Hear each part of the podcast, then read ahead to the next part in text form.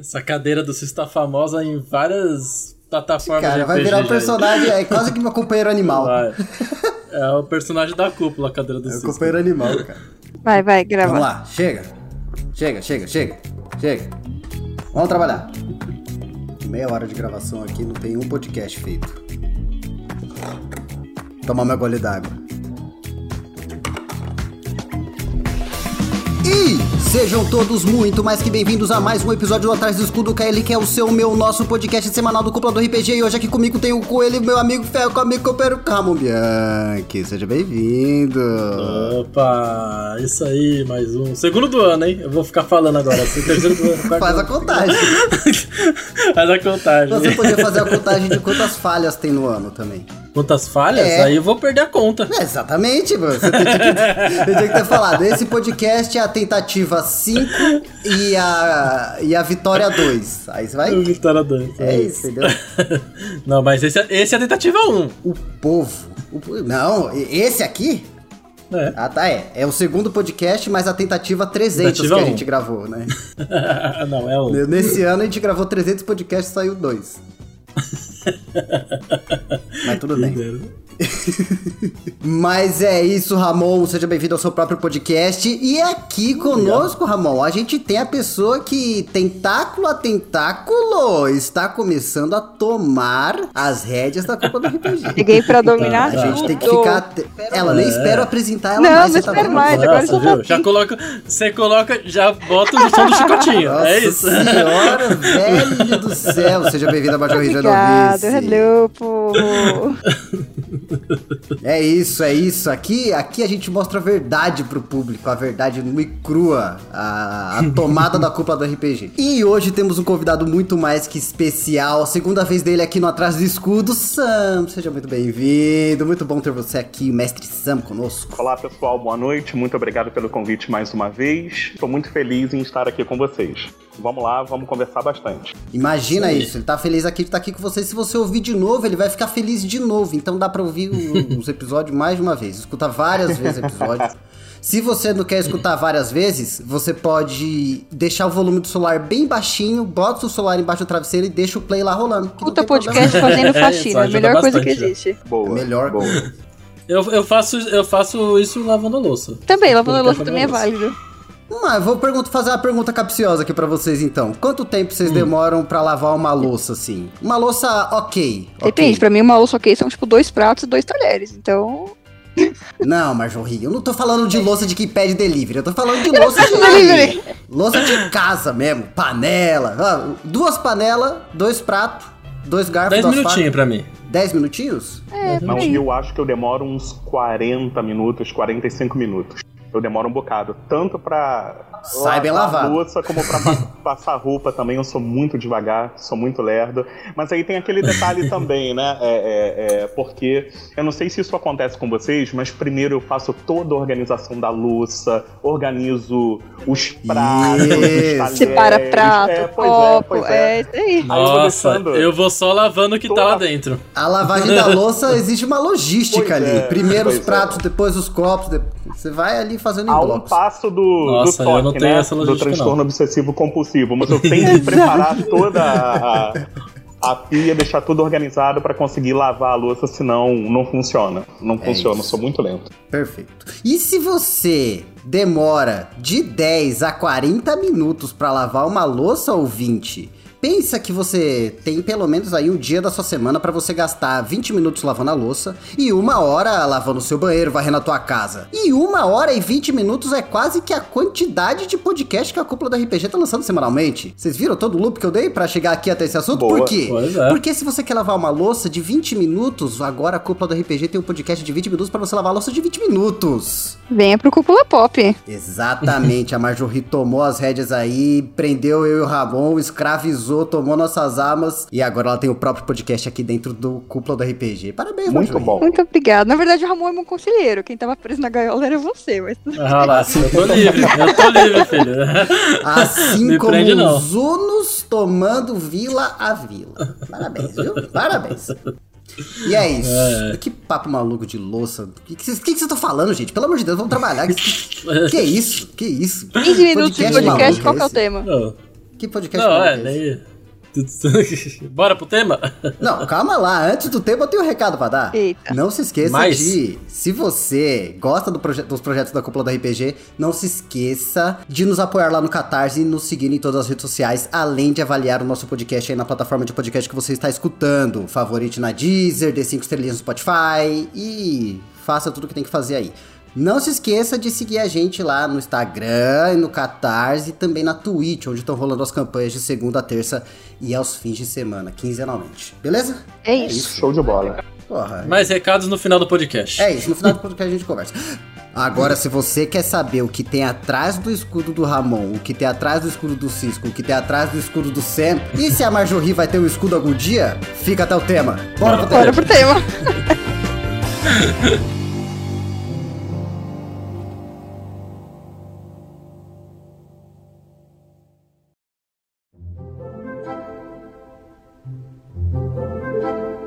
Maravilha! Afinal de contas, depois do papo de louça, depois do papo de podcast, do que, que a gente vai falar nesse tema, afinal de contas? Porque o título tá aí, mas eu ainda não sei direito. É isso. Cara, eu, eu. eu lembro que fui eu que dei a ideia desse, desse, desse tema pra gente fazer, né? Acho que no ano passado. Que me veio essa ideia de criação de universo, criação de mundos em geral, né? Exatamente porque eu tô trabalhando na criação do meu mundo, né? Que é o Nira, né? O Cisco é, também tá, tá trabalhando nisso junto comigo. A gente tá empenhado nesse, nesse universo aí.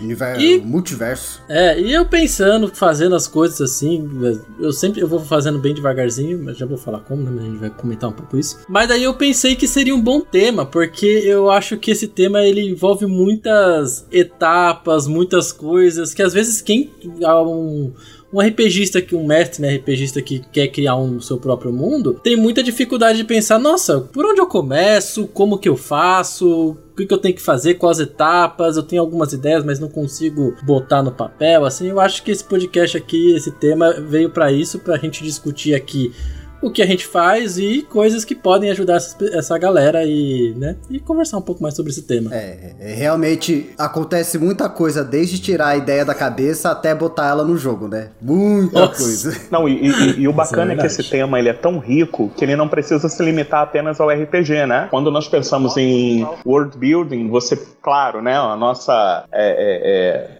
o nosso enfoque aqui é o RPG, mas a gente pode usar esse tema também pensando na construção de um cenário de um livro, de uma série de livros, ou de uma outra é, mídia. É, é muito bacana, é um tema muito legal, muito, muito rico, cenários para games também, né? Tudo envolve a construção de mundos, a construção de universos, então é muito legal. É, e assim, eu acho que o RPG é um ótimo exemplo de criação de mundo porque você vai colocar o seu mundo a teste ali para as pessoas entrarem nele e tentarem destruir Isso. o seu mundo do começo ao fim. Isso acontece com você, Cisco. Isso foi muito pessoal. É só com você que acontece. Nunca destruí nenhum mundo do Ramon, nem do, nem do Sam. Ainda. É, ah, então aí, Aí, o problema são os meus mundos. É, eu vim- gente, é isso. Esse podcast é uma intervenção pra eu aprender a fazer meus mundos pra galera não querer destruir. A, minha Mar- a Marjorie me- meio que destruiu meu mundo, mas ela não sabe ainda. Caraca. Parabéns. Meu Deus, como assim? Talvez porque não seja proposicional. Quer dizer, destruir um trabalho de Mas é anos, né? É isso. Ai, gente, só porque tô vendo que eu sou a vilã de todos esses universos aí. Ela aniquilou um trabalho de anos de pesquisa, de produção, de desenvolvimento. Olha que beleza.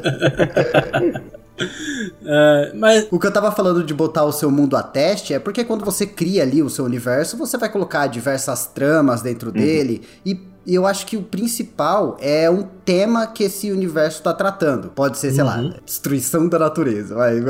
Uma história que tenha isso de pano de fundo. Quando você coloca os players lá dentro, os players vão, te- vão testar a todo momento quão lógico é o seu cenário, o quanto a sua história faz sentido, e eles vão caçar buracos na sua história, é mesmo que não- essa não seja a vontade deles, né? Se eles sentirem vontade de desbravar a sua história, eles vão desbravar a sua história e vão achar buracos nela. Beleza, bacana. Eu posso levantar uma primeira bola, então? Super. Ah, Ah, claro. legal, Levante. legal. Porque quando a Marjorie me fez esse convite, eu estava comentando com ela como é o meu processo de construção de mundos. E aí eu pensei em compartilhar com vocês essa percepção, por tantas vezes quando nós conversamos sobre criação de mundos, alguém acaba perguntando se é necessário construir todo o universo para depois divulgá-lo aos jogadores, começar a narrar e a jogar. E eu falava Uhum. com a Marjorie que eu não, não sigo essa sistemática, eu não, não produzo dessa maneira, né? E realmente não vejo necessidade é, é, é, do, do, do produtor do conteúdo, do narrador, se comprometer tendo que criar todo o universo para depois colocá-lo para os seus jogadores, para começar a utilizá-lo na Sim. campanha. Pessoalmente, eu prefiro construir cada parte do cenário gradativamente. Assim você consegue ter um aprofundamento muito maior de um certo elemento do cenário e você vai desenvolvendo, vai colocando camadas nele, deixando ele mais complexo e na medida em que a história evoluir para um próximo cenário, aí o narrador pode se preocupar em desenvolvê-lo. É, é- é complicado.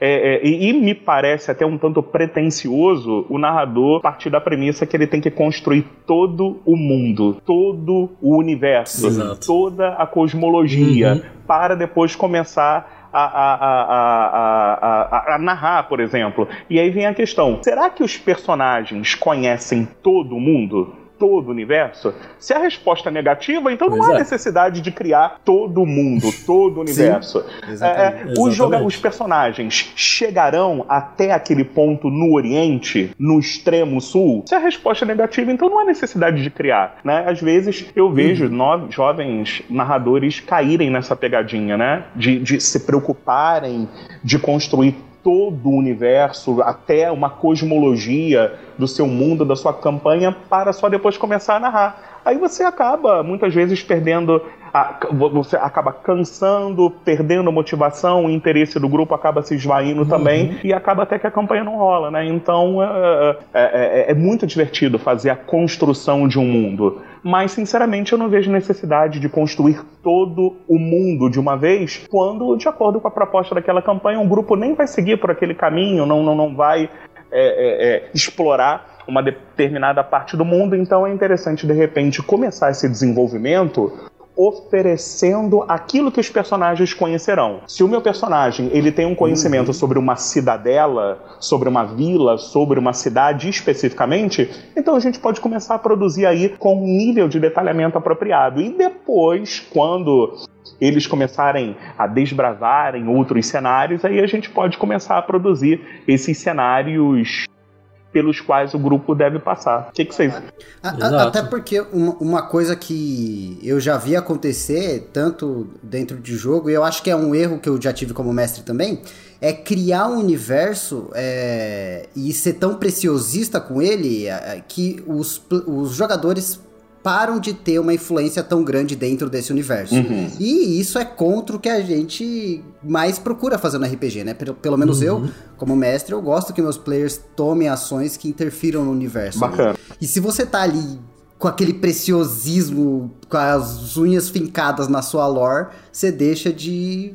Você pode deixar de divertir os seus players por conta É disso. complicado, né? Eu já vi narradores Exato. anunciarem a construção de um cenário próprio. Não, pessoal, agora eu vou apresentar para vocês um novo cenário, tô pesquisando, tô desenvolvendo. Só que essa proposta perdurou por seis, sete, oito meses, nove meses, e aí o pessoal já tinha saído da hype, perdido o interesse da campanha do narrador, e acabou que nem aconteceu por causa disso, né? Então é, é- é- bons cenários, me parece, eles demoram anos para ser construídos. E de repente o, o narrador parte da premissa de entregar um cenário consistente com a produção de duas semanas, de um mês, de dois meses, eu acho isso muito estranho. Eu não, não, não, não sei se a qualidade vai ser atingida e, e depois é, pode ser um desperdício de energia, considerando que, como eu falei pra vocês, de repente os personagens nem passam por aquele caminho, não vão nem pra para aquele outro reino, para aquele outro continente. Então, fica aí uma dica para o pessoal refletir sobre isso, se é válido ou não. É isso aí, a primeira dica então aí é, que a gente pode dar pro pessoal é isso, vai com calma, não precisa fazer tudo de, de maluquice. Não perde Vai tempo. com calma, é, é, perca, é real, é perca de tempo. perca Até de porque é tão perca de tempo que se, é, você falou, você não vai fazer um. Ah, vou fazer uma região que eu nem vou colocar tudo, fazer tudo da- daquela Uhum. região. Os personagens nem vão pra lá. E aí, se por um acaso eles Uhum. forem, às vezes você decide que quer mudar um monte de coisa porque a história tá em outro rumo, sabe? Exato, Então, É verdade. Então É verdade, não faz sentido, boa, tem que ir com boa. calma mesmo. Né? De, de repente, a, a- Não, não, eu ia falar que eu acho que isso é muito importante, que, que nem eu, por exemplo, né, anunciei lá no, no Discord, ah, eu vou fazer a campanha de supers, tô criando o cenário, isso faz tipo um ano. Tô sonhando com meu super vagalume Faz até um hoje. ano Até que eu anunciei. Eu com o meu Alex, o meu Alex egípcio tá parado E, lá. e foi exatamente isso. Eu falei, não, eu vou conversar com o pessoal e vou criar um cenário e tal, não sei o que, e fiquei parada, tipo, quis criar muita coisa e não consegui começar. Ela. Mas é Uhum. uma coisa que eu já vi o mestre Pedroca falando num vídeo dele. Prepare menos jogo pra jogar mais. Uhum. É isso. Exato. Quem prepara menos É, joga é. mais. é Bom, isso. nesse ponto eu, eu- penso que deve, deve existir um equilíbrio aí também, né? Porque não sei se vocês já. Ah, sim. Até porque o jogo tem que ser bem preparado pra ser um bom jogo, né? Eu não sei se vocês já passaram por isso, mas é, eu já participei de campanha em que eu tinha a sensação de estar com meu personagem em uma folha de papel em branco, porque o narrador não se preocupava em fazer essa construção de cenários, era tudo muito improvisado, excessivamente improvisado, Uhum. e aí eu me sentia assim como num fundo em branco, né? Porque ele não se preocupava com um certo nível de detalhamento. Então, a- a- a- é, é claro que a gente também não pode ficar escravo da produção desse conteúdo, né? E de repente perder o momento de oferecer essa diversão e compartilhar essa diversão. Mas por outro lado também, é, é, é, não produzindo, não desenvolvendo aquilo que se espera minimamente pode ser complicado, né? Não, mas aí tem, tem, tem dentro dessa, dessa ideia de, de construção de mundo, de construção de cenário, um fator interessante para o produtor do conteúdo pensar é a questão da, da viagem, né? Da- do deslocamento, da viagem, né? E aí, assim, se nós pensarmos na, na fantasia ah, e não sendo alta fantasia em que os personagens possam se valer de teleporte, travessia de portal, alguma coisa do tipo, se eles realmente precisam fazer essa jornada caminhando ou cavalgando, essa viagem pode demorar um bom tempo, né? Então dá a possibilidade até do narrador conduzir essa viagem enquanto ele produz a- o próximo cenário que o grupo vai encontrar. É, é uma estratégia. Eu tenho um bom exemplo disso. Tem dois, né? Eu tenho um bom exemplo disso. É. Dois? Ah, não sei. é, Então vai ver que eu acho que eu faço muito isso. Eu, sei- Mas- eu sempre adoro fazer viagem Uhum. também. É uma das coisas que eu mais gosto de fazer no RPG. Um, um jogo que eu fiz muito isso, é, e eu até desisti já de fazer mais isso, porque eu atra- acabei atrasando muito o jogo, que foi o Tioneiros Dragões. Que a campanha de Tioneiros Dragões é uma campanha pronta, só que os personagens tinham que ir de um ponto Uhum. até outro que. Que por- se baseava no cenário ali de Forgotten Realms, né? E era um lugar muito Uhum. distante. Aí eu falei, mano, o cenário de Forgotten Realms tem tanta coisa legal, por que não explorar isso um pouco e fazer essa viagem Uhum. deles? E aí foi uma viagem de. Nossa, foi acho que foi quase dois meses de jogo só na viagem. E eu ia colocando coisa e coisas deles aprendendo, E os caras explorando. passam na cidade, cenário. param na E é cidade. É, e aí, aí o jogo tá atrasado É. agora. Pois é. Mas eu se gosto de dá fazer uma- isso. Eu gosto de se fazer dá essa uma parte boa da. história, se dá uma viagem. boa aventura, por que não aproveitar, né? Por que desperdiçar Exato. essa sim. possibilidade? Eu acho Uhum. válido também. É, uma coisa que eu acho legal dessa parte de viagens que tem, ou pelo menos né, nos jogos que eu joguei eu percebi isso na grande maioria deles, é que é um momento que a gente consegue usar os personagens pra conhecer melhor o território. Então, ir se adaptando da mudança de. Uhum. Ah, eu tô saindo de uma cidade e indo pra outra. Normalmente na viagem você vai conseguindo ver as mudanças, né? De como é que é o clima, como é que é a cultura, esse tipo de Uhum. coisa. E também é uma forma dos personagens se conhecerem. Então é um espaço que acaba abrindo pra interpretação, pros personagens criarem uma conexão ali mais forte entre eles. Desenvolvimento de personagem Uhum. também, né? É o bacana dessa parte da viagem, como a Marjorie disse muito bem, é que o narrador pode aproveitar para apresentar o cenário para os personagens, né? Para os jogadores e seus personagens, especialmente a parte da geografia, né? Ah, como Isso! Isso Uhum. faz toda a Exato. diferença, cara. Legal. Nossa. O, o, o, o meio ambiente, pra mim, é uma das coisas que mais faz É, diferença na muito narração. legal. É muito É, e não fica, não se fica só fechado numa cidade ou vila, né? Tem- mais Uhum. coisa no cenário pra explorar. E algo interessante da viagem é que, por exemplo, numa viagem de troca de reinos, por exemplo, os personagens saírem do- de um reino, cruzar uma fronteira e ir pro outro, o mestre dá muita atenção pra como são as árvores, pra como o clima muda, o cheiro do Uhum. ambiente. Isso eu acho muito legal, muito enriquecedor. Lembra no jogo do Discord, Assis, quando eu fiz vocês atravessarem um reino pra ir pro, pro reino do, dos orcs, que era tudo deserto? 30 mil anos de, de, de viagem também. É, então. A gente mas foi da hora. Andaram de foi barco. muito louco. Cara, a gente saiu do, do cu da floresta da Amazônia, andamos de barco, navio, deu ruim no navio. Vocês saíram, na- saíram da cidade Senhora. tecnológica, atravessaram o, o reino inteiro. Andamos no deserto, andamos nas costas de dinossauro do Pois é. deserto. Então, É, agora então. pensando nesse lance da transição de cenários na viagem, é interessante a galera também ficar ligada nessa dica, né? Sobre a- a- a- pensar o, o- o relevo, o clima, as estações, a estação em que a história vai se passar, se tá fazendo calor, frio, Uhum. como é a, a, a, a, a rede de rios. Que, que o grupo pode passar, enfim, essa parte é muito, muito, muito legal. Muito bacana também. Agora eu quero perguntar pra vocês o seguinte: é, até que ponto a produção de um mapa é importante para para narração, para para apresentação da aventura? Como é que vocês é, pensam essa questão do mapa? Mapa, Olha. você diz o mapa geral, tipo, do, Né, do cenário? Ser. Ou um mapa, um simples mapa É, de uma a cidade? pensando na construção de mundo, né? Aí a galera já visualiza logo Uhum. o mapa mundi propriamente, né?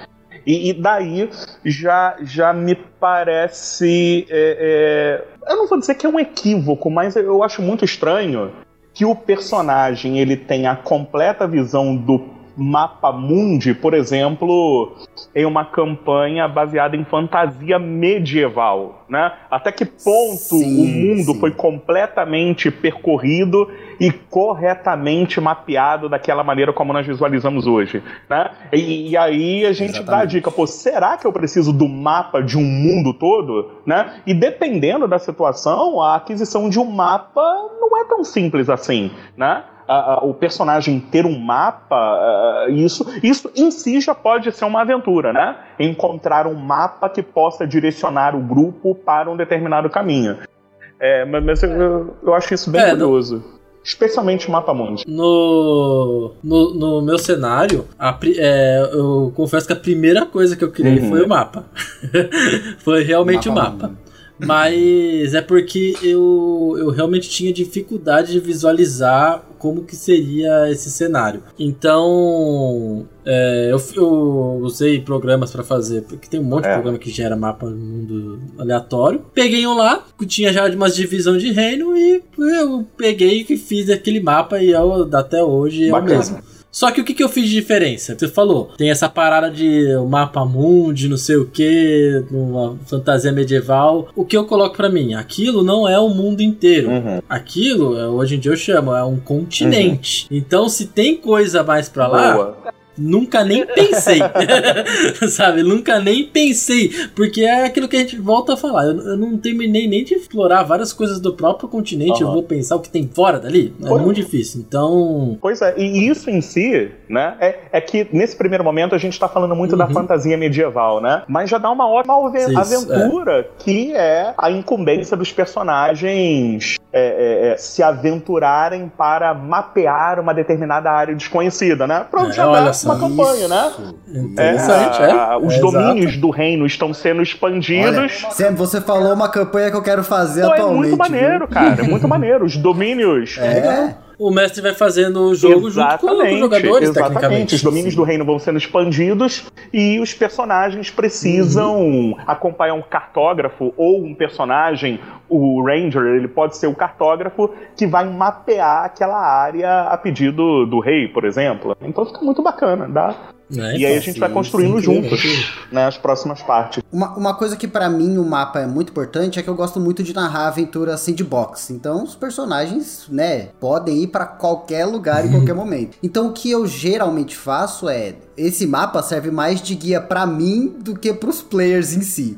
Então se eles decidem ir pra algum lugar, eu faço uma aventura ali pra aquela Uhum. região. E no- nesse caso, tipo, pra mim ter o mapa do reino ajuda muito, principalmente pra ter uma noção de tempo de viagem, o que vai ter em cada região. E eu gosto muito de fazer o mapa geologicamente correto. Então, pra mim, vai ter que ter o rio onde tem que ter o rio, vai ter que ter montanha onde tem que ter, ter Legal, montanha, legal, entendeu? legal. Bacana. A geografia tem que fazer É, sentido, né? eu... É, o- o- ontem eu tava fazendo um mapa desse mapa mundi nosso aí, meio do Ramon, do continente de Nira.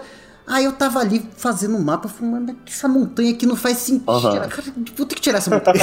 Daqui não teria Eu- uma placa tectônica. Eu já, eu já, eu, eu já penso ao contrário, mas é porque eu, eu, eu gosto de fazer as, as, os bagulhos diferentes. Eu não me preocupo muito com se a geografia tá certa ou não. Eu, quando eu faço o mapa ali, alguma coisa, se eu vejo que, se eu olhar e falar, ah, eu acho que aqui tem que ter uma cordilheira de montanhas, eu vou tacar uma cordilheira de montanhas. Se aqui tiver um rio, eu coloco um rio. Eu penso, eu gosto de pensar assim. Eu tô fazendo um mundo, um universo, um cenário próprio de criação minha. Ele não necessariamente precisa seguir as mesmas regras que a Sim. nossa Uhum. realidade. Então eu gosto de fazer as coisas que eu achar que fica legal. Uhum. Eu faço dessa forma. Uhum. Uma coisa é, que é legal falar é que essa criação né, desse mapa, que é o que vocês falou, ajuda muito a gente a ter uma, uma ideia Uhum. base do que, do que vai ser esse lugar e caso você falou, os players podem ir pra qualquer lugar, esse tipo de coisa. Até uma ajuda a ter uma perspectiva de uma campanha maior, porque às vezes você começa numa campanha nível 1, tipo, de nível 1 a nível 3, Uhum. você começa lá dentro de uma vilazinha, de uma cidadezinha e resolve um problema lá. Depois, quando esses personagens, é, se você quiser continuar essa campanha, né, fazer mais conteúdo e, e continuar narrando pra esse time,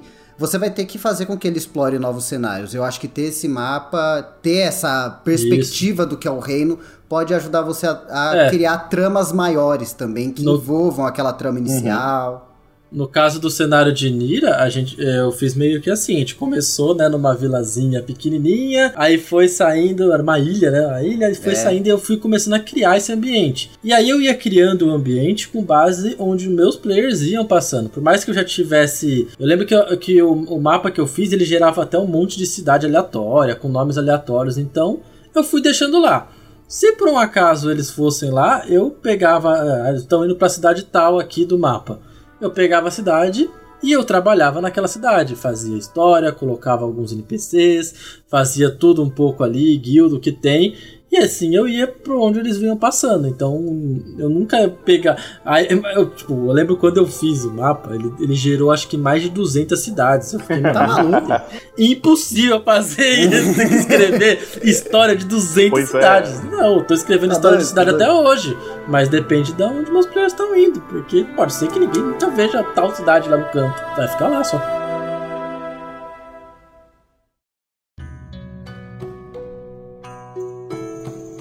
Nós conversávamos em off aqui. é, agora em abril eu vou completar cinco anos narrando a mesma campanha presencial para o nosso grupo aqui do Rio, né? E, e- e essa Caraca. campanha basicamente gira em torno da interação com o grupo em um mundo que é governado por um império. E eu vi a necessidade de ter esse mapa para poder delimitar a extensão de poder desse império, né? É, é, é, é, Boa. como, Uhum. assim, pensando no, no Império Romano, no Império Otomano, em outros impérios que nós podemos verificar aí na história, eu percebi a necessidade de ter esse mapa que delimitasse, que apresentasse o quanto de terra o Império conquistou, muito embora os personagens nem tivessem ideia desse mapa, né? Eles só foram se deparar com esse mapa que apresenta a, a- a extensão territorial do Império agora já na terceira temporada, mas isso demorou muito para acontecer. Então é bacana ter esse mapa mundi, esse mapa mais extenso, ah, talvez sem um maior nível de detalhamento, porque aí a gente volta àquela questão, né, comentada, né? De repente, em um primeiro momento, os personagens nem vão para lá e tal, então é, é- aí vai de, de cada narrador. Exato. Agora, e o lance da pesquisa? É, é, é, é- é válido? Até que ponto é importante pesquisar para a construção de um mundo? Olha, você falou que você fez um- uma aventura em que o, o Império domina uma Sim, grande região, sim. falou do Império Otomano, do Império Romano, e aí eu ia falar sobre isso, tipo, aonde a gente pesquisa referência pra gente criar essas coisas, né? Porque não é, sabe, não é todo mundo que teve boas aulas de história, é, pois né, é. Não, e essa, e essa E, e muito vem dessas referências, né? É, é, é, tem essa campanha que eu comecei a narrar em 2018, ela teve uma premissa interessante, porque na verdade eu coloquei em votação para a galera escolher a campanha. Eu, eu já é, peço para os jogadores escolherem, não tenho nenhuma preferência para um tema específico, a galera, a galera vota e escolhe. Só que eu estava muito tendenciado a narrar Império Romano, uma campanha baseada no Império Romano. Eu tenho suplementos de jogo sobre isso. Uhum. E ninguém escolheu. É, é, é, esse tema, né? Ninguém escolheu. Pô, porra, foi todo mundo, não, fantasia medieval, a gente quer fantasia medieval. Aí eu pensei, bom, tá, mas como é que eu vou aproveitar essas ideias que eu rascunhei dentro dessa campanha que o pessoal decidiu jogar? Aí eu criei um império próprio, né, mas muito influenciado pelo Império Romano e outros impérios que a gente encontra também, e, e tive prazer em pesquisar para poder construir é, esse império, porque na verdade nessa campanha eu não quis trabalhar com um vilão físico, né? E aí a proposta que eu apresentei aos jogadores é e se de fato o vilão não for uma, uma pessoa, se não for uma entidade, mas for o governo, se for o Estado, como enfrentar uhum. o poder estatal? E é muito interessante como a campanha tem se desdobrado com esse tipo de conflito, né? Nós não temos um necromante, não temos um, um inimigo físico, mas é, é, o grande opositor do grupo é, é, a política, é a religião, é o Estado como um todo, né? Refletido no Império. Muito legal. E eu acho essa premissa muito interessante. Tipo, a gente, a, atualmente saiu o Andor, a série uhum. Andor aí do, do Star Wars. Uhum. E, é, e é muito próximo ao que você tá falando, onde não tem um o inimigo Sim. ali. E se a gente pega a referência do mundo real para enriquecer os nossos jogos, eu acho que a gente tende cada vez a, a fazer essas tramas mais humanas, mais elaboradas, assim onde não é um cara lá no topo, o rei maligno que tá conquistando o mundo. Isso. Sim. É, o, uma coisa que eu acho legal de referência, que vocês falaram de buscar referência, buscar fazer pesquisa, é que eu acho legal também comentar, que é uma coisa que eu uso bastante, é que às vezes as, muitas pessoas que vão criar cenário, essas coisas, elas têm muito medo de usar coisa que já existe. E aí quer criar tudo do zero, quer criar monstros do zero, criar raça do zero. E, e e é legal deixar que, mano, pode colocar as coisas, não importa se o D&D tem um monstro uhum. específico lá, coloca no seu universo. Depois, mais pra frente, se você quiser moldar ele de alguma outra forma, tudo bem, sabe? Tipo, eu acho que não tem problema. Eu acho que muita gente pensa nisso, que tem que ficar criando as coisas do zero. Não precisa criar coisas do zero. Você pode usar como referência, você pode pegar o, a própria coisa que você quer usar ali, eu acho que é. não tem problema não, nenhum. E de repente a própria mitologia, o próprio folclore te oferece elementos que você consegue trabalhar Isso. bem. Eu narrei uma campanha, a primeira uhum. campanha online que eu narrei, uh, o pessoal pediu para fazer essa aventura no Oriente Mítico, no Japão Mítico, né?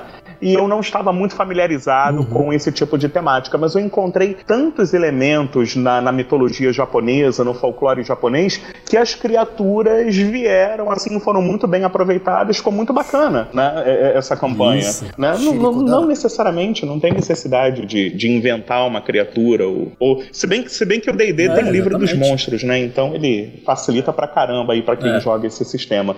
Mas aí eu tinha perguntado para vocês, até que ponto a, a pesquisa é é necessária para a produção de um mundo. O narrador, ele deve fazer mais uso só da sua criatividade ou convém pesquisar para poder produzir um conteúdo de qualidade? Como é que você vê isso? Eu acho que Não, é pra, eu acho que é trabalha Wikipédia junto. na veia. É, eu acho que trabalha junto, tanto a criatividade uhum. quanto a pesquisa. Pelo menos eu, quando faço alguma coisa, eu, eu tô sempre pesquisando formas, o que que é, como que... Fun... Que você falou do, de Império, às vezes eu quero colocar um reino, ou um império, ou alguma classe, um negócio ali. E às vezes eu não sei muito bem como funciona. Vou lá e pesquiso, vejo Legal. como funciona, como que funcionou na nossa história. E aplico no, no, no meus jogos, mudo uma coisa ou outra. Sabe? Eu acho que é isso. Para mim, a pesquisa tem que uhum. andar junto ali com a com a criação do sistema. Assim como acho que muitas coisas que, Legal. Gente, que o ser humano cria, tem pesquisa, né? Então. e, e, nem sempre se basear, por exemplo, vai criar um reino, você não precisa fazer um reino baseado em uma civilização uhum. só. Você pode misturar Exato. características de diversas, Sim. né? Uhum. Eu, por exemplo, eu, eu, acho que tá faltando a gente ser mais objetivo aqui nesse podcast. Vamos criar uma Vamos criar um reino aqui? Vamos criar um reino? Criar Nossa, um reino? que isso? Um não! Como que eu vou perguntar se eles estiverem criando um reino? ah, mas aí. Vou criar um reino. Por exemplo, quando eu vou criar um. Quantas vezes eu falei criar um reino? quando eu vou criar um reino.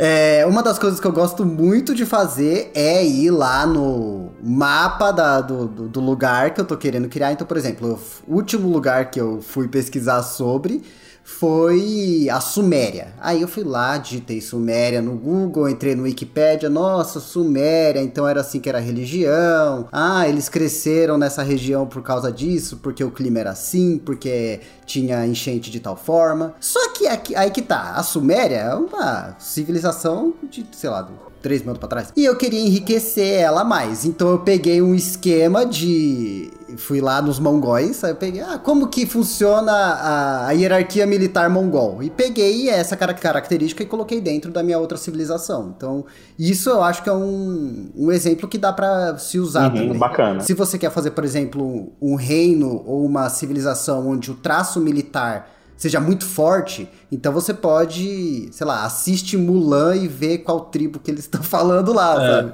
E se eu- você quer fazer algo, um lance mais religioso, onde a religião seja um fator importante, você pode se basear em outras civilizações, Isso. tipo Índia, China, talvez. No, no, no meu cenário, eu fiz um reino, que é o reino dos orcs, que é uma mistureba de, de tudo. E é Primeiro muito é louco, eu lembro. É muito louco, é um dos meus reinos favoritos, que, que foi o que eu mais eh, me empenhei assim pra criar. Primeiro que é um reino no meio do deserto, é orcs vivendo no deserto. Eles têm uma parada meio árabe ali, com as construções eh, árabes, né, palácios gigantescos. Negócio meio Aladdin, sabe, os negócios assim. E a linguagem dele, toda a escrita da língua, tudo, eu me baseei no idioma indiano. Então, tipo, eu fiz uma mistureba ali e ficou Legal, muito legal. legal, eu gosto pra bacana. caramba. do- E, e como daquele você pegou aquele, esse lance de Oriente Médio, Ramon, eu achei Uhum. maneiro, porque você não colocou os meio orcs burros, tapados, É, bárbaros lá. não, eu, Como eles eu estavam no ambiente ali, Oriente Médio, eles estavam, sabe,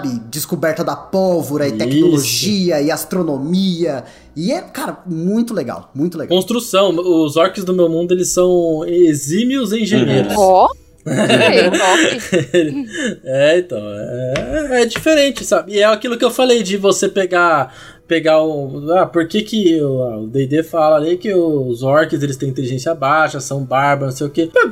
Se você gosta do- de uma raça, muda pro jeito que você quer que ela seja mais legal, Uhum. assim, pro seu mundo. E, e nem Tem isso, problema. o que impede de uma tribo de orcs ter se separado, saído da floresta, ido viver no Exato. deserto e Foi tipo isso aconteceu. estudaram astronomia. Não, é, é- é- e- e- isso é muito interessante, pessoal, porque é, é- é curioso que quando ah, ah, nós conversamos especificamente sobre fantasia medieval, a galera costuma considerar as referências sobre um certo sistema como dogma, né? Não, orcs são assim. É. Né? Sim, mas eles são desse jeito Isso. dentro daquele sistema. E, e- e o que a gente está considerando aqui é Isso. o mundo do Ramon, que não tem necessariamente as referências daquele sistema. Então, o orc do mundo do Ramon, o vampiro no mundo da Marjorie pode ser completamente diferente. Não precisa ser é, igual ao que dita aquele sistema. E às vezes a galera pega como um dogma, né? Não, o vampiro tem que ser assim, orc tem que ser assim. Tudo bem, dentro daquele mundo, mas não em todos os mundos, né? Aí vai É, de quem tá isso. produzindo. Ouviu, Marjorie? no, no sistema do Ramon, os elfos não são babacas. Ah, mas, não, mas você sabe que eu amo elfos. Aham. Eu amo elfos. Eu sempre quis elfos. Ah, nem vem. Só que eu sou uma medusa que não gosta de elfos. Faz É, parte, faz não, parte. vou mudar essa eu, ideia. eu, eu, pra mim, a, pesquisa funciona muito bem como catalisador da minha criatividade. É, eu sou um pouco criativo, mas é, é- é- é tendo o prazer da leitura, tendo o prazer de pesquisar, a minha criatividade acaba sendo aflorada. Ah, vocês sabem que aqui na Cúpula Sim. RPG eu tô narrando uma campanha é, é, que tem como cenário a Londres vitoriana, né?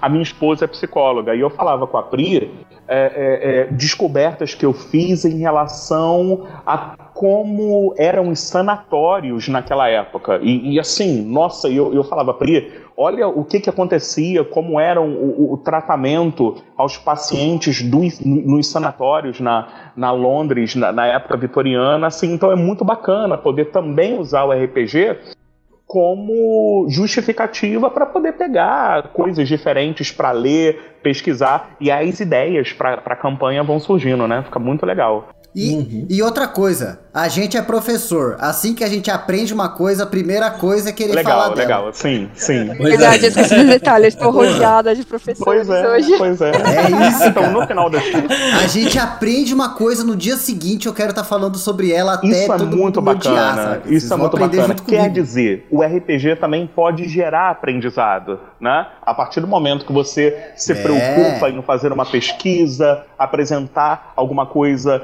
com que, que tenha uma fonte com credibilidade, você acaba produzindo aprendizado também. Então, é, há valor Hoje também nessa, nessa diversão, nessa brincadeira. Já, já teve. Já teve personagem meu que dava aula de geologia no meio da Legal, campanha. legal, legal.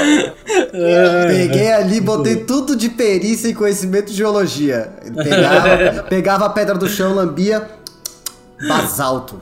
Hum, vulcânico. Bacana. É isso. Bacana. É. E aí é, é legal pesquisar. Eu penso que dá mais verossimilhança, o jogo fica mais crível, tem mais credibilidade. É, nada contra, né? Quem, quem use apenas a imaginação, mas é, é, eu gosto muito de pesquisar, para dar mais consistência para a história.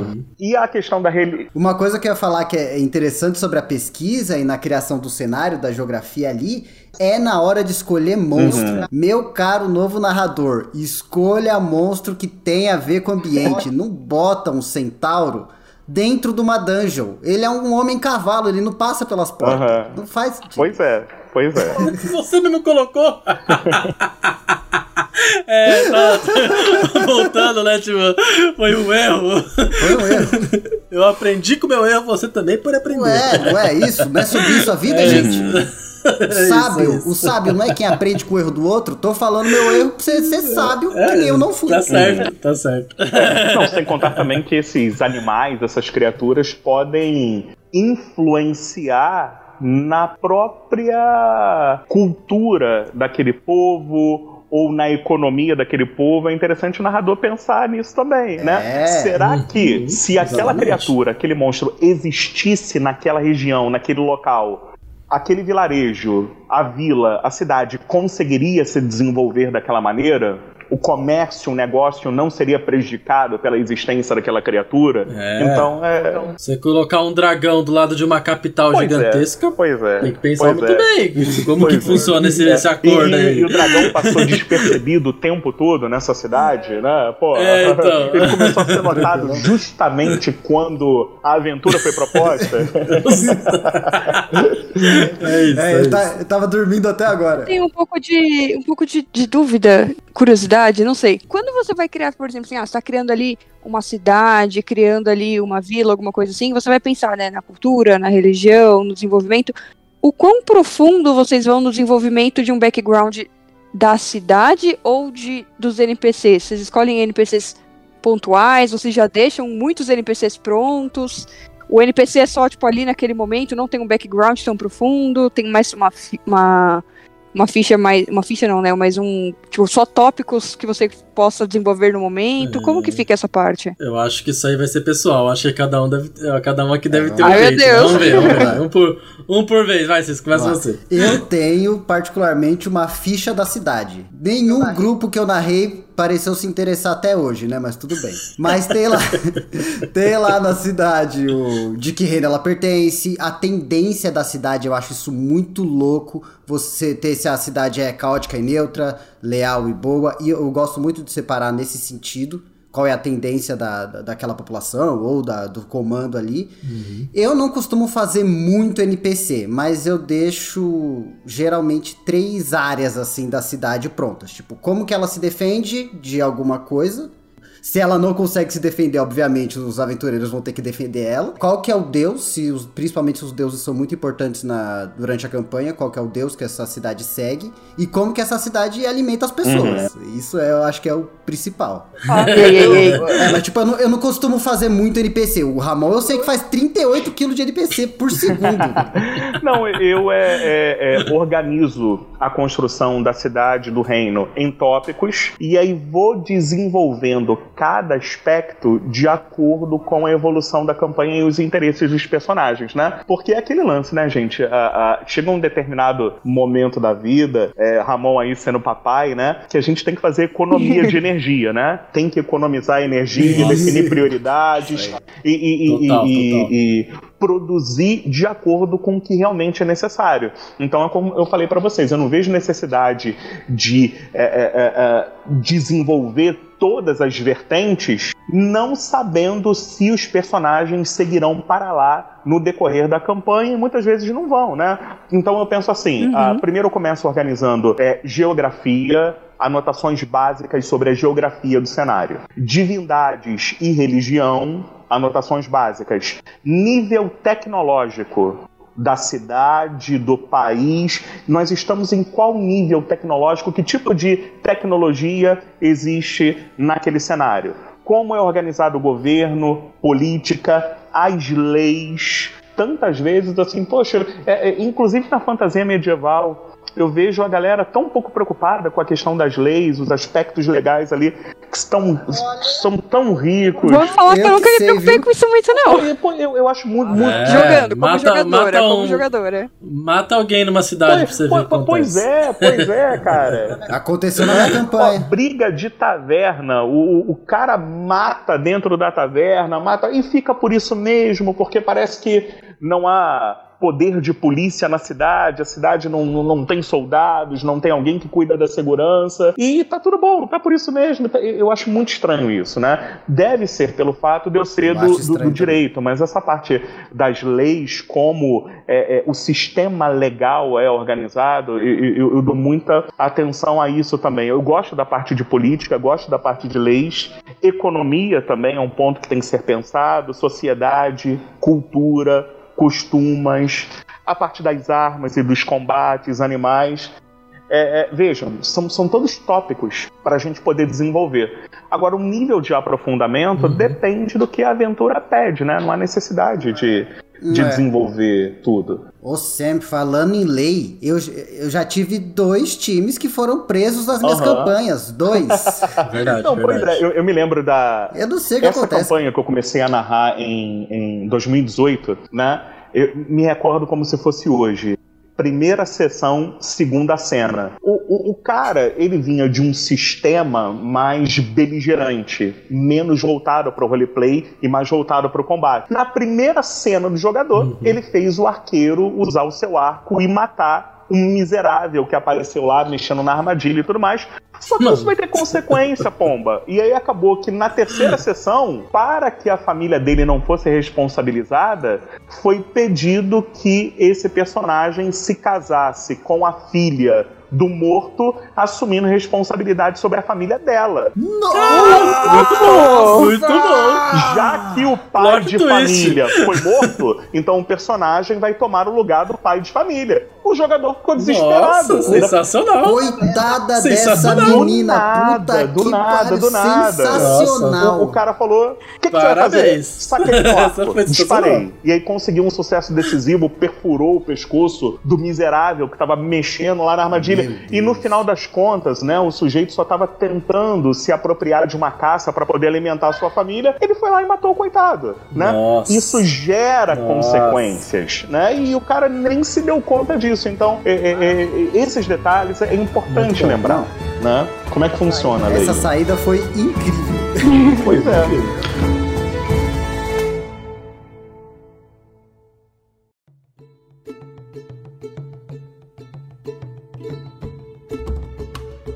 Então, o que eu faço? Como, como eu, eu, eu criei meio que uma base já de todos os reinos do meu, do meu continente ali, né? Que é o continente de Mira, eu tenho uma base de como vai funcionar é, basicamente as cidades de cada reino. Então elas, elas seguem meio que um padrão assim, né? De cada reino. Tem o reino que dos elfos, que é um reino mais selvagem, cheio de floresta, tem o reino do, de, dos humanos da tecnologia, que tem mais tecnologia, mas eu sigo então daí um padrão meio com base nisso, mas não necessariamente todas as cidades vão ser igual.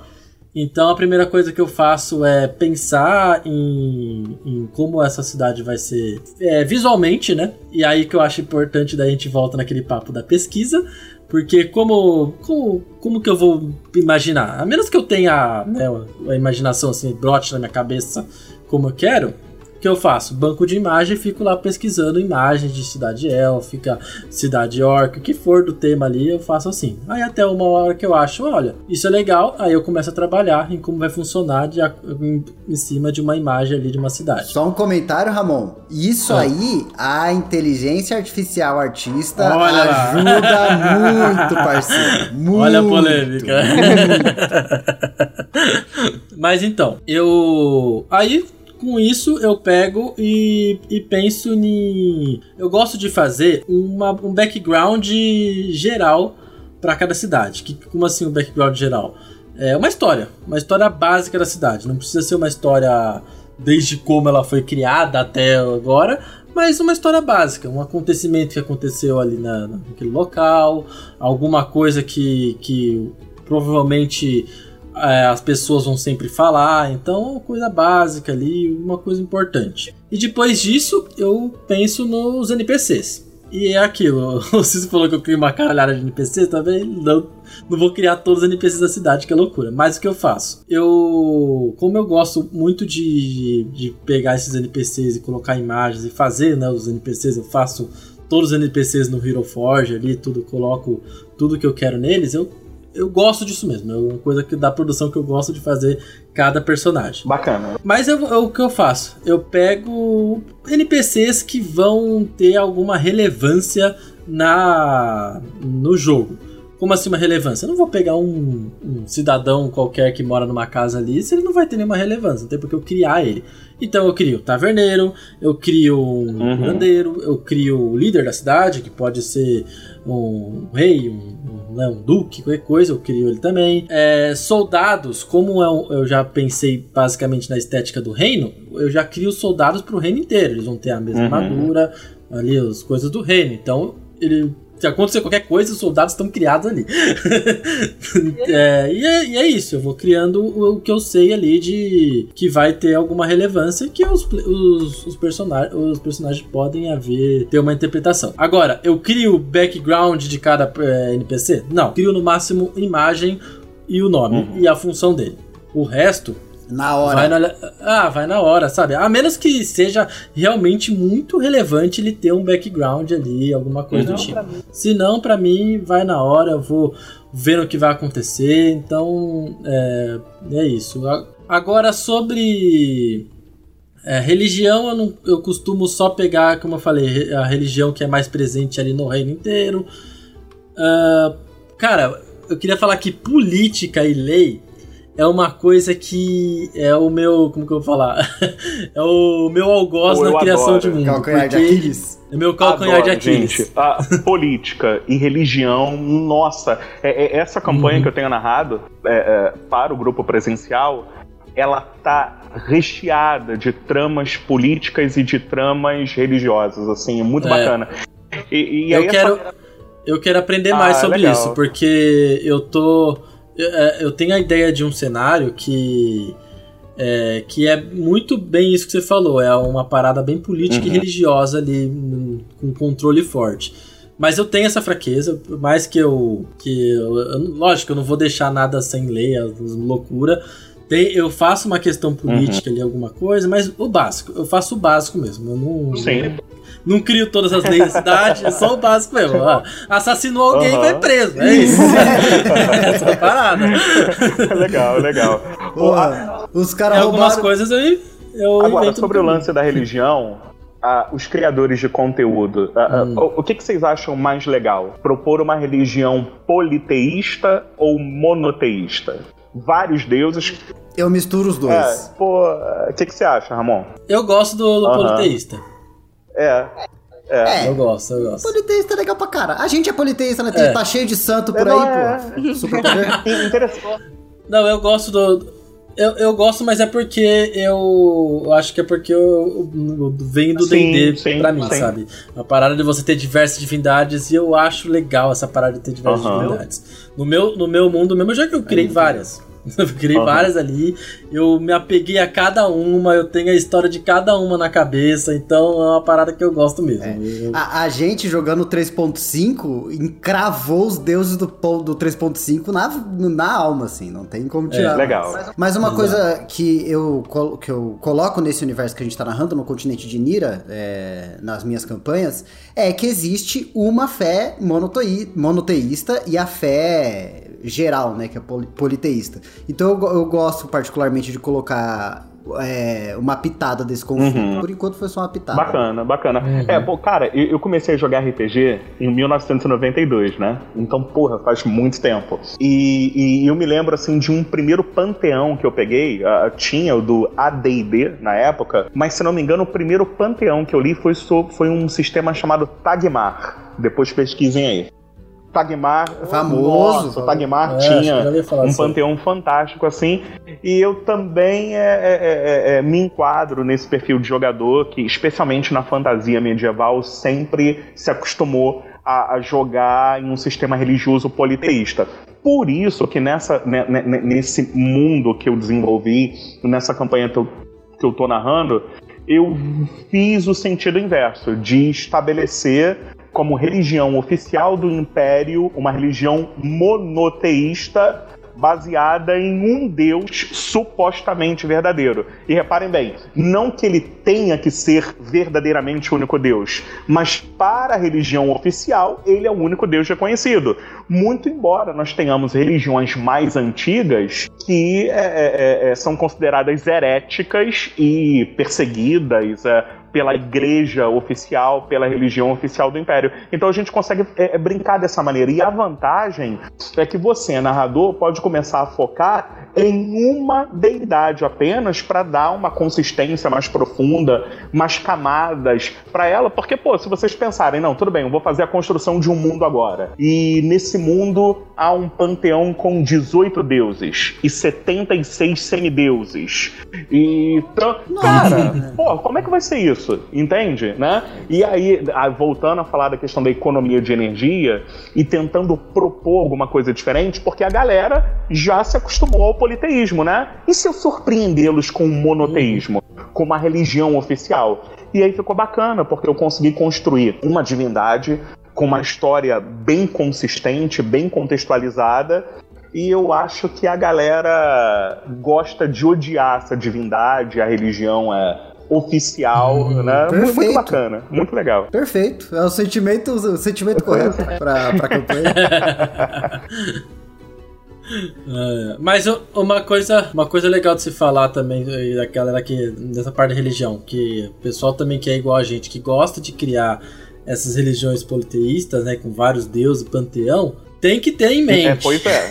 que é uma coisa que, eu, que é uma coisa que eu já vi. Não é porque você vai criar um monte de deus que os, os jogadores vão vão mergulhar de cabeça nesse negócio de religião, porque é difícil ter jogador que mergulha nesse negócio de religião. Ah. É complicado. A menos que ele seja um clérigo, que ele vai eu começar ali na coisa. Mas é, é muito comum. É, tem, cara, tem tanto clérigo ateu aí, tanto clérigo ateu que não, não faz uma é, então. reza, não pede uma coisa Exato. pra Deus. Pô. Exatamente. Eu acho que no, no RPG em si, essa parada de religião é muito difícil de, de ser empregada é, no jogo. Eu, eu adoro. não sei o que, que, que eu, as pessoas têm. A, assim. minha classe preferida eu é, acho legal clérigo também. e eu gosto de saber sobre a religião e tal. Agora tem um outro detalhe também. É, a gente não pode confundir o conhecimento verdadeiro da, da, da, divindade com a perspectiva religiosa dessa divindade. Vocês percebam que são coisas diferentes, né? Uhum. A, existe Nossa, a muito... verdade sobre aquela divindade e há o que a religião e a instituição religiosa é. pensa sobre essa, e faz. essa uhum. divindade, que pode ser Exato. completamente diferente.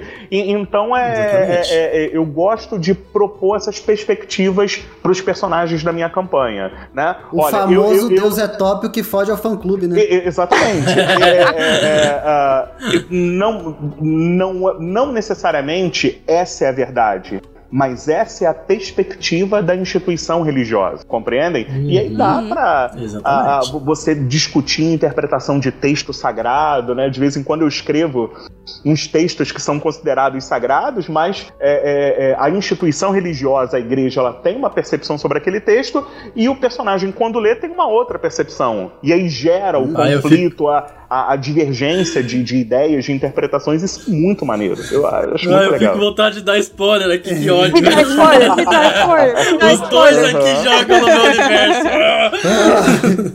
Mas uma coisa que é, eu acho bem interessante de pensar e que eu acho que é difícil de se descolar do mundo real é que as divindades dentro do RPG, principalmente da fantasia medieval, elas têm poder é, visível, físico ali. Uhum. Então é muito difícil você ver o clérigo de uma divindade curar uma pessoa e trazer ela de volta à vida e você falar: seu Deus não existe. Aham. É muito difícil isso. Ou- É verdade. ou- então, de uma forma ou de outra, é, os personagens, querendo ou não, eles têm alguma fé ali por Uhum. trás. E eu acho Sim. maneiro quando o personagem, um ladino da vida, ele fala: Meu Deus, nossa senhora, Deus me abençoe pra arrombar essa fechadura. E ele reza pro Deus dele lá, do Deus Aham. ladino, sabe? Porque, Legal. querendo ou não, a fé é algo tangível no universo de fantasia Uhum. medieval. Você vê os efeitos da, da fé acontecerem. Uhum. Isso que eu É. acho que é difícil de descolar do mundo real também. É, não, e aí, é, como o, o tema de hoje é construção de mundos, vale o, o produtor ou narrador pensar nisso, né? Até que ponto as divindades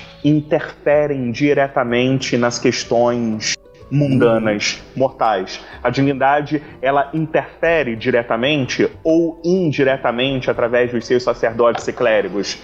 Elas se manifestam pessoalmente ou usam esses arautos, esses avatares, esses clérigos, sacerdotes para poder interagir. Aí, pô, de repente o, o, o, o narrador, o criador do conteúdo, ele quer propor uma campanha ah, low fantasy. Então vai ser sempre que a divindade vai interferir? Não necessariamente, né? De, de repente eu quero fazer uma, uma campanha, um mundo mais pé no chão, em que ah, ah, ah, não existe uma intervenção direta da divindade, ou que até possa existir, mas que seja algo velado ao ponto de cada um poder julgar. Não, isso aqui foi intervenção divina. Não, isso aqui Um foi Game sorte. of Thrones, o Quem Game of Thrones dá- é, é- é um exemplo muito bom disso. Pois Você é. vê lá a Melisandre, Aham. até que ponto é bruxaria, feitiçaria, Isso, é, é, ciência. isso. Ou realmente é, fé, é. né? É. É. Até que ponto foi Exatamente. intervenção divina ou um golpe de sorte? Né? E- Uhum. É, é legal colocar essa pulga atrás da orelha dos jogadores, né? Aí o mais crente, aquele que tem mais fé, vai falar: não, eu fui abençoado. Deus intercedeu aqui. O outro vai falar: não, foi um golpe de sorte. Poderia ter acontecido ou não. Nossa, aquela série- olha a Mônia com o javali aí. Ai, meu Deus! Vamos mudar de assunto, muda de assunto. Não, eu, eu me lembro, eu me lembro que tem a- a- um filme já antigo pra caramba da Joana Dark com a Mila Jovovich, né? uhum. E ela, em um determinado momento, aparentando esquizofrenia, tem um diálogo com uma, com uma figura espiritual lá, com uma entidade, e ela é questionada, né? Por que, que você acha que Deus colocou essa espada no seu caminho? Quando poderia ter ocorrido qualquer outra coisa, o dono dessa espada pode ter morrido e você achou, o dono dessa espada pode ter abandonado ela simplesmente. Por que, que você pensa que foi Deus quem colocou ela aqui? Então é, é interessante questionar essas, intervenções divinas, é, espirituais e tal, podem ser verdadeiras ou não. Aí cabe ao criador do conteúdo decidir, né? É isso. Um exemplo que eu acho bem legal também é no livro, no- na série de livros do Cornwell. Do, Sim, que ele conta a sim. história do rei Arthur. Que lá ele. No nascimento do rei Arthur, ele descreve lá as bruxas mijando no canto, os Uhum. caras pendurando erva. E, e mesmo a presença do Merlin. é, você nunca sabe até que ponto aquilo é magia de verdade, até que ponto aquilo é Exatamente. uma ciência deturpada, sabe? A ciência da época, digamos assim. Sim, Então, quando o sim. Merlin ia lá lutar contra o- o- o- os inimigos, os inimigos tinham cães de guerra. O Uhum. Merlin, eh, aparentando fazer magia, leva cadelas no cio. Ninguém Bem tinha lembrado. pensado nisso. Bem lembrado.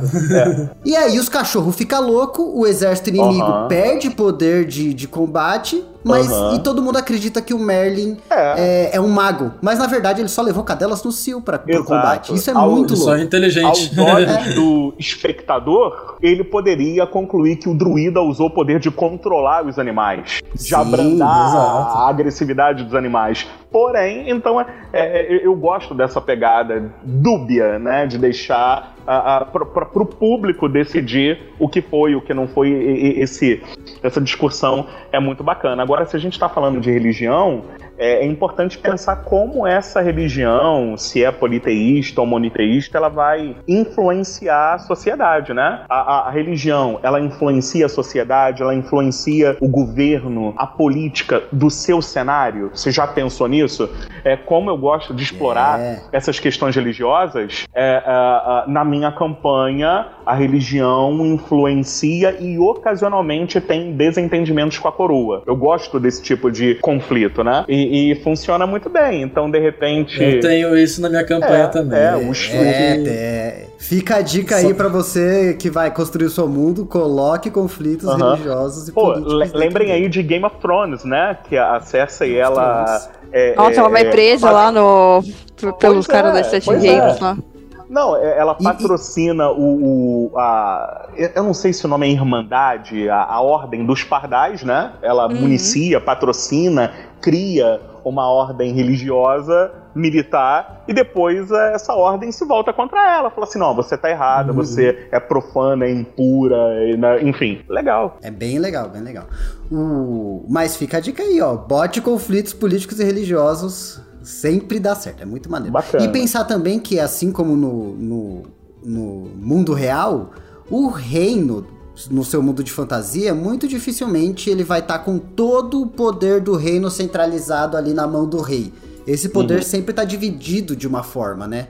Às vezes você pode colocar uma cidade onde um, o governante da cidade é um clérigo, ou um bispo, ou algo do tipo. E a cidade do lado ser um general, ou um duque, que é mais pro lado comercial ou militar. E essas cidades têm um conflito político, não necessariamente armado, e você bota os seus players no meio dessa trama. Também pode ser algo interessante. Confli- isso, isso você puxou uma coisa legal, é o conflito entre os reinos. Como um reino, um reino, uma cidade, eles se dão um com o outro. Isso, importante até, também. até cidades dentro do mesmo reino, porque elas Isso, também têm exatamente. interação entre si, né? Uhum. Uhum. É, é, a cidade ela pode ter uma vocação diferente da outra, assim como o reino também. Essa cidade ela tem uma vocação mais religiosa, ela tem um número de devotos maior, e aquela, aquele outro reino, aquela outra cidade é mais beligerante, é mais bélica, né, mais voltada para o comércio ou para é, é, é é uma cidade como Esparta, por exemplo, né? Muito voltada para o treinamento militar. Dá para aproveitar um bocado de coisa.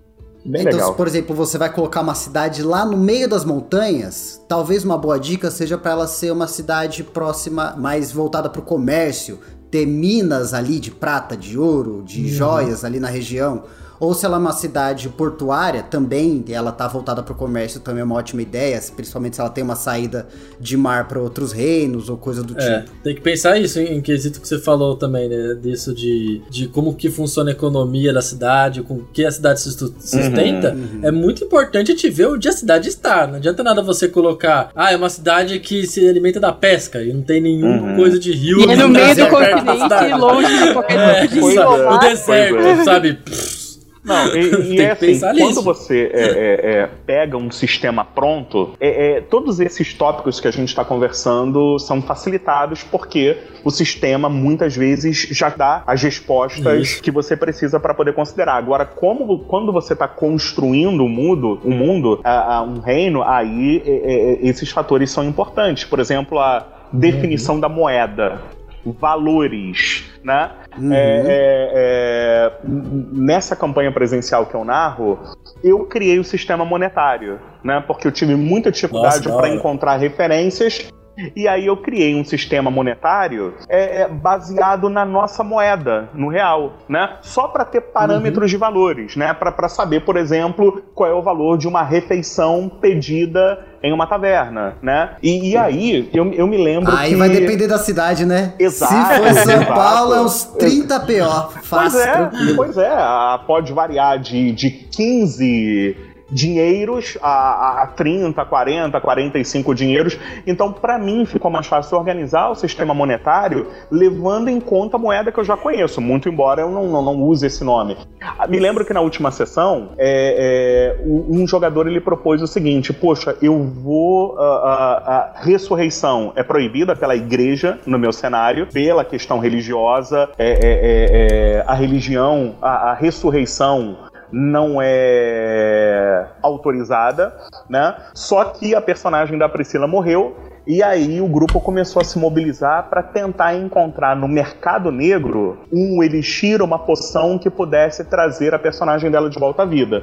Isso já dá uma aventura, né? Entrar uhum, no submundo nossa. em busca de um alquimista que atue é, é, discretamente se propondo a vender. Aí o jogador me perguntou, cara, mas quanto deve custar uma poção nessa no submundo, né? E eu falei para ele, olha, uh, deve chegar a uns 5 milhões de dinheiros. E ele que absurdo! Como? Não, porra, você não tá é? tá querendo que a personagem volte? Aí eu mostrei para ele, cara, vê o valor desse Rouba remédio. Um aí, não, e aí vocês pensam, como eu criei esse sistema monetário considerando a nossa moeda do nosso país, eu mostrei para o jogador é, um remédio que nós temos, dose única, que custa mais de 6 milhões de reais. E nem ressuscita! Porra, e a gente tá falando de poção de ressurreição, né? Puta Quer dizer, pra, pra, pra, pessoa voltar. Tem remédios hoje no mercado, gente, isso aí vocês podem procurar no Google, dose única, uh, que custa mais de 6 milhões de reais. Dose única, né? Então não foi nenhum absurdo a poção ser apressada uhum. em 5 milhões de dinheiros, por exemplo. Nossa, dá pra ser mais caro ainda. É, considerando dificuldade, é, ter que pois entrar é. aí no é. mercado negro. Pois é, ter que, tipo, pois é, ver um monte de é. coisa fora leis. É, Nossa, e ressurreição. É mais fácil criar ficha nova.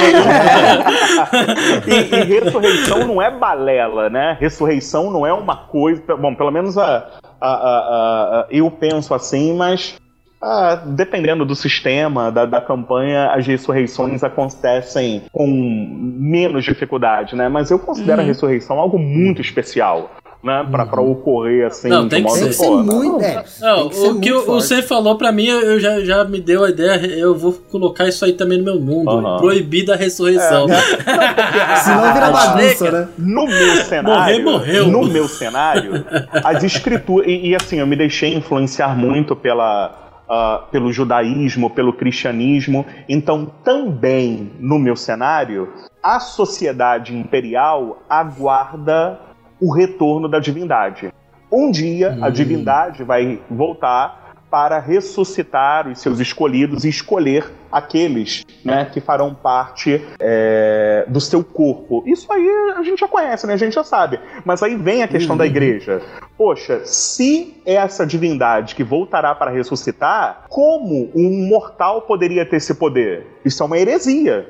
E por Sim, isso exato. a igreja proíbe. Tá mexendo com se magia você, negra. Exatamente. Se você se propõe a ressuscitar, você está sugerindo que você é tão poderoso quanto a, divindade que vai voltar, você vai ser queimado, você vai ser crucificado. Isso é uma heresia. Então a religião oficial do Império proíbe a ressurreição. O que não quer dizer que os personagens não possam tentar buscar no submundo uma forma, né? De, de, de, de obter essa ressurreição, mas é o muito arriscado. O submundo tá aí pra corrigir o que a pois sociedade é, não corrige, né? Pelo amor de Deus. é verdade.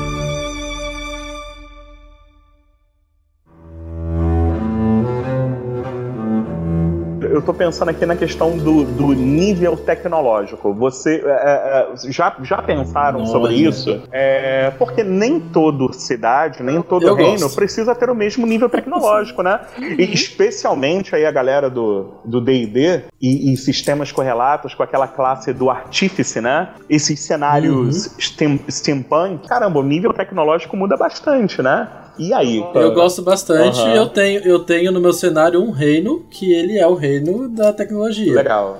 Que é essa parada. Eles, eles, eles criaram as maiores tecnologias que tem no, todo o continente. Então, uhum. tipo, pode ser que você ache uma tecnologia em outro reino? Pode ser, porque, né? Essas coisas acontecem.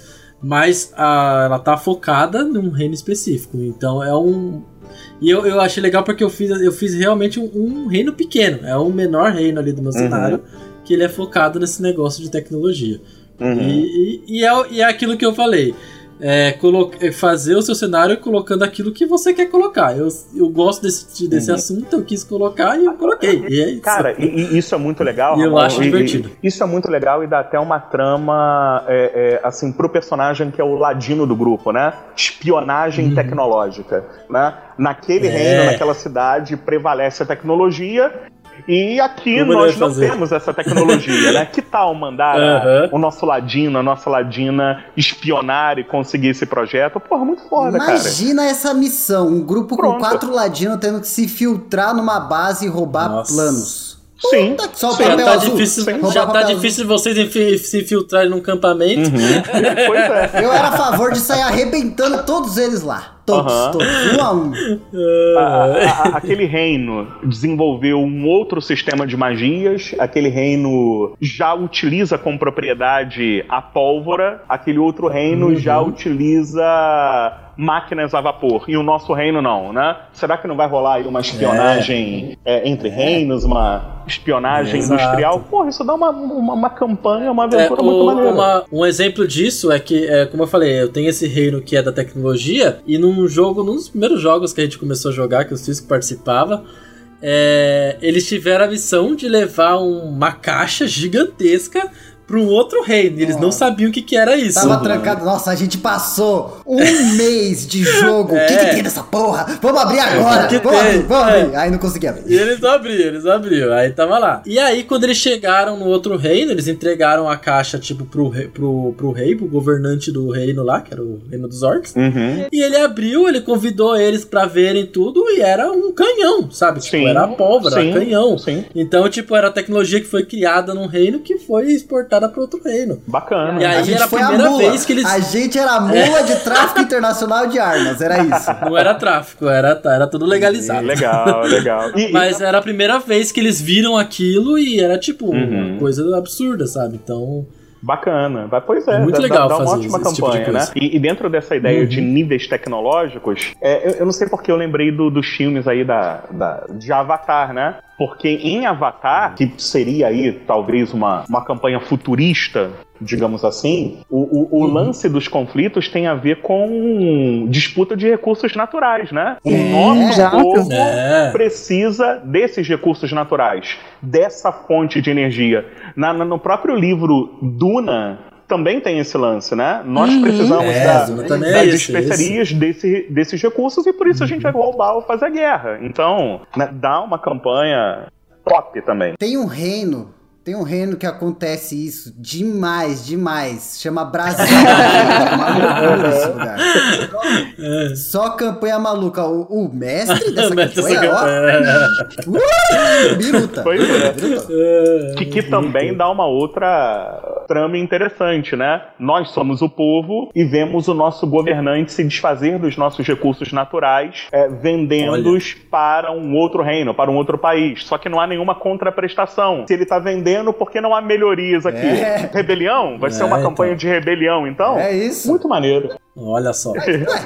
Aí, Cisco adora, Cisco adora. Quer fazer um LARP? Vamos lá, a gente podia. Uhum. Larpada. Cara, os caras vestidos de mago entrando no congresso. Bola de fogo!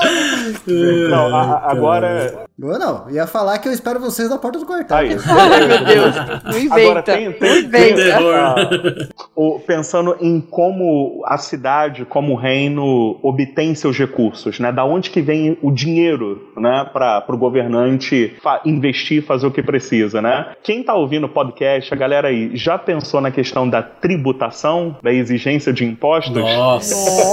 Eu nunca pensei nisso, Cara, viu? Eu vou, vou concordar que eu nunca pensei Pô, nisso. Isso, isso é muito é maneiro. Muito isso é muito maneiro, né? O, é legal, é legal. O, mas... o, o grupo, aqui na campanha presencial, ele está em um reino com uma alta carga tributária. E aí eles foram surpreendidos porque se ofereceram para entrar em uma vila e abateu uma fera que vinha importunando a produção daquela vila em troca de uma recompensa. E aí, quando eles abateram a fera e apresentaram a cabeça dela ao chefe da vila, ó, tá aqui, queremos a nossa recompensa. E o chefe da vila deu a recompensa. E aí a, a, a, o líder do grupo falou assim: peraí, mas tem menos dinheiro, não foi isso que a gente combinou. aí o chefe falou: não, porque a diferença é o imposto que eu tenho que dar pro rei. Eu não posso te dar todo o valor. 10% do boleto. É o imposto do herói.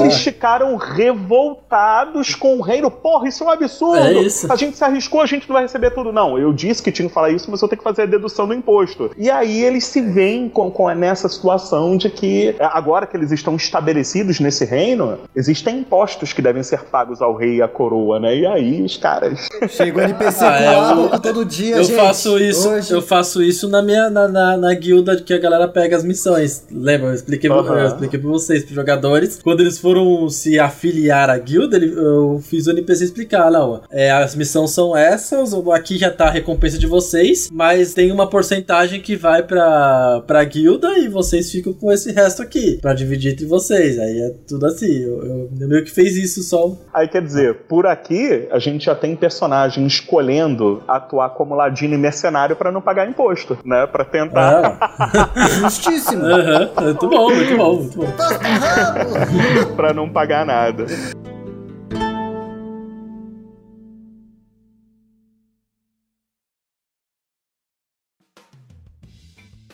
Então vamos lá, vocês É podem puxar aí o embaixo da né? mesa. Porra, eu tinha feito minha piadinha de mijar, eu, eu perdi ela, perdi o time. Vai lá de novo então. Não, não vai não. Chega. Beba Não, essa água ou não beba? depois. Caralho, é passarinho? Passa direto? Eles passarão, eu passarinho. Pô, bons versos pro bardo, hein? Entendeu? quando, quando eu tava no ensino médio, a gente foi obrigado a ler um livrinho de poesias que chamava Eu Passarinho, que eram poesias atuais, Uhum. né, poesias modernas. Muito bonito. Leiam, Eu Passarinho. Pois é. Eles passarão, eu passarinho. e- esse lance do. Só lembro disso do livro inteiro.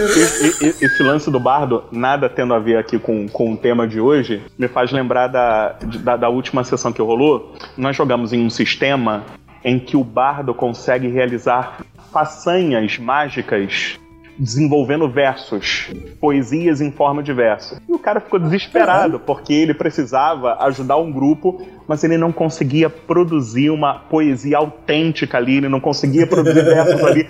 E o grupo nervoso porque ele precisava fazer uma invocação. Nossa, sempre você tá de brincadeira, eu sou perfeito em falar Pois besteira. é, pois é. Quem disse que o cara conseguia rimar, fazendo ali uma poesia que deveria ser aprovada pelo narrador? Porque tem esse detalhe também, né? No, nesse Nossa. sistema não é batatinha quando nasce. Tem que ser uma poesia consistente, com rimas e aprovada pelo narrador. Muito legal. Eu lembrei do, do bardo. ser Esta bardo mesmo. campanha é feita para mim. Me aceita, por favor. Diga que sim. É isso. Boa, boa. Você é bardo na vida real, Cisco. Você já não Aí, vale. Aí. E sejam bem-vindos ao Debaixo da Mesa. Olha só, mas que Cara, beleza. Eu, eu- eu não sei porquê, mas eu, eu ah, não sei. Eu, eu vejo claramente. Se eu narrar aí pra galera, intuo que o Cisco vai fazer muito sucesso ou com Ladino ou com Bardo. Não sei porquê. É o que ele é na vida real. É o que ele é. É o que ele era na Tá vida real. É já.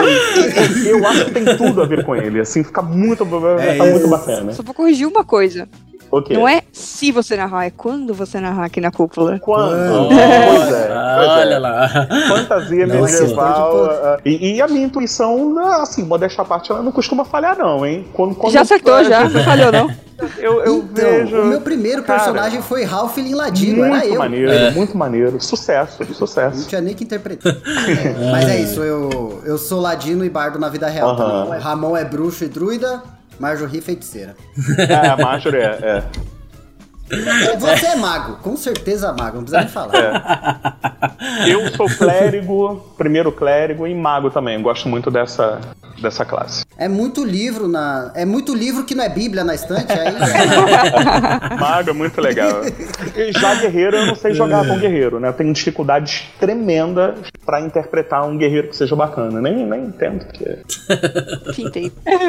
Você aí que está ouvindo esse podcast, espero que você tenha gostado. Até esqueci que eu tava gravando o podcast de tão maravilhoso que foi esse papo. Espero Pois que é. vocês tenham gostado também de vir até aqui. Cê, muito obrigado. Ah, valeu, gente. Fui até ver.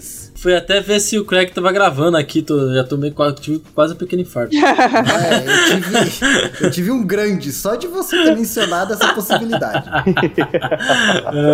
Mas é isso. Espero vocês, meus caros ouvintes, que vocês tenham gostado desse podcast também. Seja bem-vindo lá debaixo da mesa. Espero que esteja quente, aconchegante aqui Isso com aí. os Lembra- jogados. Lembrando que. Provavelmente esse é só a parte 1. A gente vai voltar a falar desse tema aqui. Fiquem Legal. espertos. Bacana. Se vocês gostaram, fiquem espertos, exatamente. Assim como. é- é- essa é a religião do cúpula do RPG, né? Todo tema que a gente faz, a gente vai ter que fazer de novo. É verdade. A gente nunca consegue fazer em uma hora e meia essas Boa. coisas. É normal.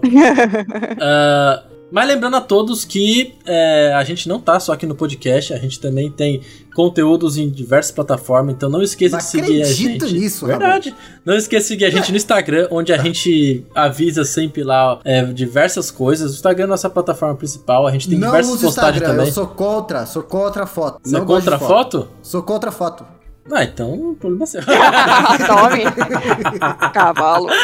É, é, é, é, no Instagram a gente tem diversas postagens, a gente tem o NPC da semana, a gente tem o mapa da semana que a gente sempre disponibiliza pra vocês através, através do nosso Reddit. Inclusive, eu queria até deixar uma, um aviso aqui é, do, do Reddit que eu esqueci de dar nos últimos podcasts. Agora lá no Reddit a gente tem a comunidade do Cúpula do RPG. A gente sempre posta lá o mapa da semana e o NPC da semana. Se por um acaso você quer compartilhar com a gente e com as outras pessoas que seguem a cúpula seu NPC e seu próprio mapa, você Olha. pode compartilhar lá no Reddit e marcar, né? Tem um negócio de flare lá, que é um, ban- um bannerzinho lá, e você pode marcar que é NPC e mapa lá que você tá fazendo. Então, Nossa, faz isso. Façam isso, coloquem lá os mapas, NPCs de vocês, pra né, a gente criar essa comunidade aí do- da cúpula com vários materiais que as pessoas podem pegar. Eu acho que é, que é legal a gente começar a incentivar isso aí. Se começarem a mandar NPC em mapa, Ramon, a gente Hum. para de fazer e posta o que eles mandarem. É isso. é. Não pode Nossa, fazer vai NPC. facilitar muito a nossa vida, graças a Deus. Mas então, é, também lembrando que a ge- é, outras plataformas a gente tá na, na Twitch também. Twitch a gente tem nossas lives. Ah, vídeo eu gosto, só foto que não. É isso, então a gente tá lá na Twitch. Temos lives semanalmente. Segunda-feira a gente tem Caçadores Bestas. Terça-feira a gente tem Cidadela Sem Sol. Aí de sábado, quinzenalmente, a gente tem Nira. E domingo, quinzenalmente, a gente tem Tirania dos Dragões. Nira vai voltar agora só daqui a um mês.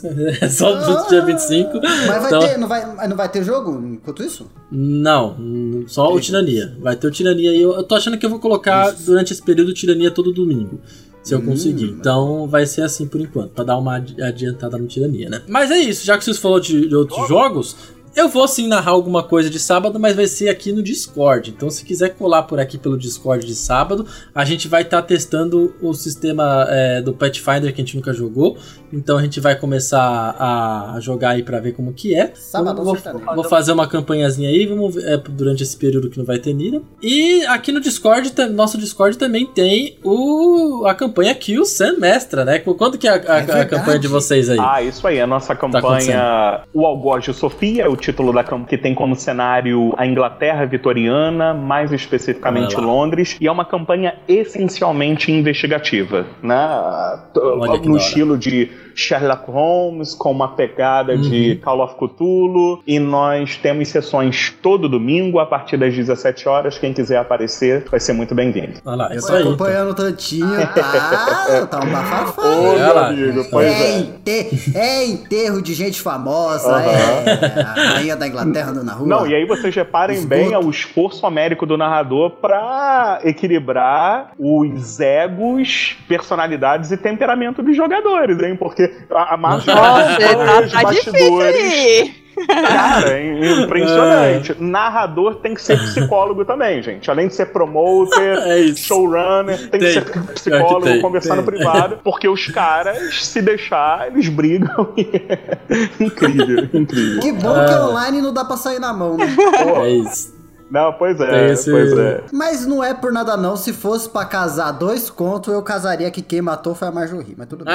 A Hannah não matou ninguém. É, pois é, É, ainda. pois é. Existem Ainda. suspeitas, existem suspeitas, mas na última sessão o assassino vai ser revelado. Então acompanhe. Verdades serão Olha, reveladas. muita As cartas serão postas na mesa. Bom, hein? espero que seja, né? Espero que seja. Vamos ver aí o que os nossos pe- Pode protagonistas acabar com têm. ele se safando, né? Nossa, ia ser muito top Pode, esse pode, assassino. pode acontecer, pode acontecer. Aqui na Cúpula RPG, esse grupo que está jogando o Algoz de Sofia é o que mais prosperou. O grupo tá entrosado, apesar da- das divergências, personagens muito versáteis também, e é um grupo muito maduro e muito inteligente. Então, a- apesar do ritmo, né, sendo uma campanha investigativa, é, é, às vezes a sessão ela tem um ritmo mais lento, porque os personagens precisam refletir e debater, mas assim, o grupo tá prosperando bastante, eu tô animado, né? Vai ser a primeira vez que esse Legal. mistério vai ser revelado. Bacana.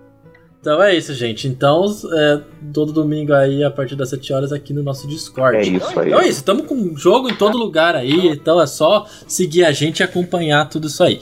É, além disso, a gente tem também. é, a gente tá no, no Twitter. Eu tô reativando o Twitter, tô postando coisas lá também no Twitter, então. Se vocês têm Twitter, sigam lá. Eu tô usando mais o Twitter do que o Instagram ultimamente. Tô, é, então, a Culpa do RPG também tá lá no Twitter. Outras plataformas, a gente tá aqui, né? No Spotify, ou qualquer outra plataforma de podcast que você ouve aí. Ah, se está no Spotify, dê as cinco estrelinhas aí, avalie nosso podcast, ajuda bastante a gente. Tem nossa caixinha de comentários aí também para você dar críticas, pode até perguntar se tiver alguma dúvida aí sobre sobre questão de desse tema, né, de criação de mundo. Coloque aí que a gente responde no, no próximo podcast no embaixo da mesa mesmo. Show de E bola. também tem nossa enquete semanal aí. Faltou mais alguma coisa para falar? Ah, o Catarse também. Dinheiro, dinheiro. Dinheiro, Quer dar dinheiro. dinheiro? A Achou gente- bom? Dá dinheiro. Ué, A gente também tem nosso apoio no Catarse. Então, lá no Catarse a gente tem diversos apoios para quem quer se tornar apoiador, ajudar a gente a continuar crescendo, com diversas recompensas. Algumas jogam com a gente, é, jogo que para jogar com a gente, né, campanhas. E também tem o nosso apoio novo, que é a Academia da Cúpula do RPG, que é um apoio onde a gente vai malhar. É, Malhar, vai- vocês vão malhar com a gente. É, é, não, Vai fazer malhação EAD. a gente vai mostrar técnicas de mestragem, de preparação de jogo online, porque é como o Cisco já disse em alguns lugares, a gente passou três anos aí se aprimorando nesse tipo de, de jogo de RPG, né, online, que muitos ainda têm dificuldade de fazer esse tipo de jogo, mexer com Roll20, mexer com Foundry, criação de mapa. Então a gente está disponibilizando aí esse apoio para gente, para vocês terem aulas com a gente aqui no Discord, onde a gente vai ensinar todo cada um desses passos e o que, que é importante, o que não é, o que, que dá para pular, o que, que você tem que focar. Então, se você tiver interessado, tá lá no, no Catarse, é só apoiar. O precinho é bem camarada, não é nada tão absurdo também. Você vai É só- tirar a ideia de campanha da sua cabeça e botar ela pra rodar. Show Essa é a bola, nossa missão. show de bola. A gente vai É cumprir, isso aí. entendeu? E também é importante falar Ah. do, do podcast estrelado pela Marjorie, né? Isso, você viu no Ó, a gente tem podcast novo, Palhaçada. Cúpula Pop aí, o podcast que a gente deu na mão da Marjorie, ela que tá cuidando desse podcast Tá agora. podendo tudo, hein? Imperdível. Então, muito toda bacana. semana, toda semana, assim a gente espera. Sim, sim, será? O, o, o, o Mika me respondeu hoje, esse vai ser semanal? Vai, Falei, esse. vamos Não. tentar. Mica, confia, esse vai ser não. semanal, porque eu tô fazendo isso pra trabalhar. É, tá Não só o chicotinho, ó. Não vai ser semanal. Não vai ser, já botou já. Ai, ai. Mas é isso, então Cúpula Pop, o nosso podcast de notícias da cultura pop aí toda semana aí pra vocês. É isso. E cara, nosso, a gente sempre tem a, a enquete do episódio passado, né? Lembra? Sim! Vamos ver o que que deu de resultado. Nossa, qual que foi aí? O que, que a gente perguntou mesmo? As- nosso último podcast foi sobre Histórias ó, nossas histórias RPGísticas. Ah. E a gente fez uma enquete de qual histórias vocês querem ouvir por aqui. Sexo. Uma delas era o Ramon e o Cisco Voyeur, Sexo. a outra era o Faz o Gorila, Sexo. Tem outra, a ver com sexo? Da cúpula da RPG, é outra isso? era o Paladino na Blitz da polícia e a quarta opção era a única bebedeira da Marjorie. Ai, Jesus. Quem ganhou? E com 67% dos votos, Ramon e Cisco Voyeur. Nossa, não, gente, que absurdo. Então, no próximo História RPGísticas, a gente vai contar essa história. Vamos começar com essa história. Uau. O dia.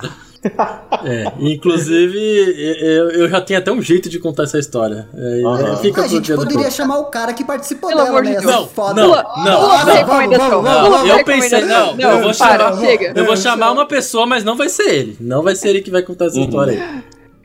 Aí, Tá bacana, hein? bom, né? Tá bom. Me lembrem é aí, isso. no, pró- na próxima, no próximo encontro, da gente discutir dentro da criação de cenários é, como estruturar uma casa de massagem. casa de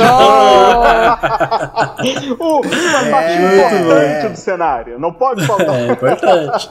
Exato. Todo reino tem pelo menos um bordel. Não é Não é, possível, tem que possível ter. que não tenha um bordel. Ah, ai. o mais legal são os Mas é- nomes. é- Os nomes dos bordéis Os são. nomes. Mas é isso. ah, então.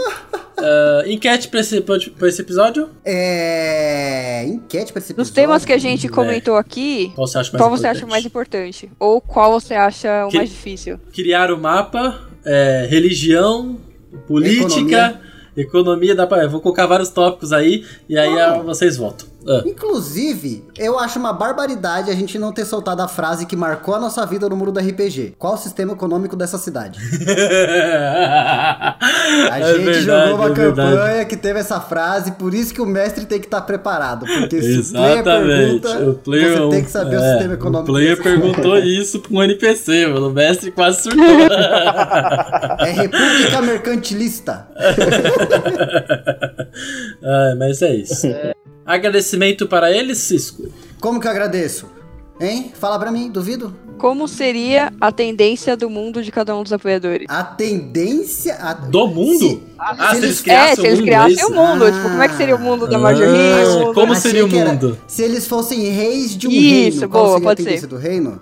Pode ser, vamos lá. Hum, nossa.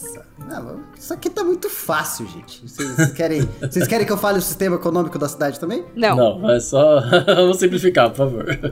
César Enogerini, leal e neutro. Vamos lá, André Sinigala, leal e neutro também, o reino Pera. dele.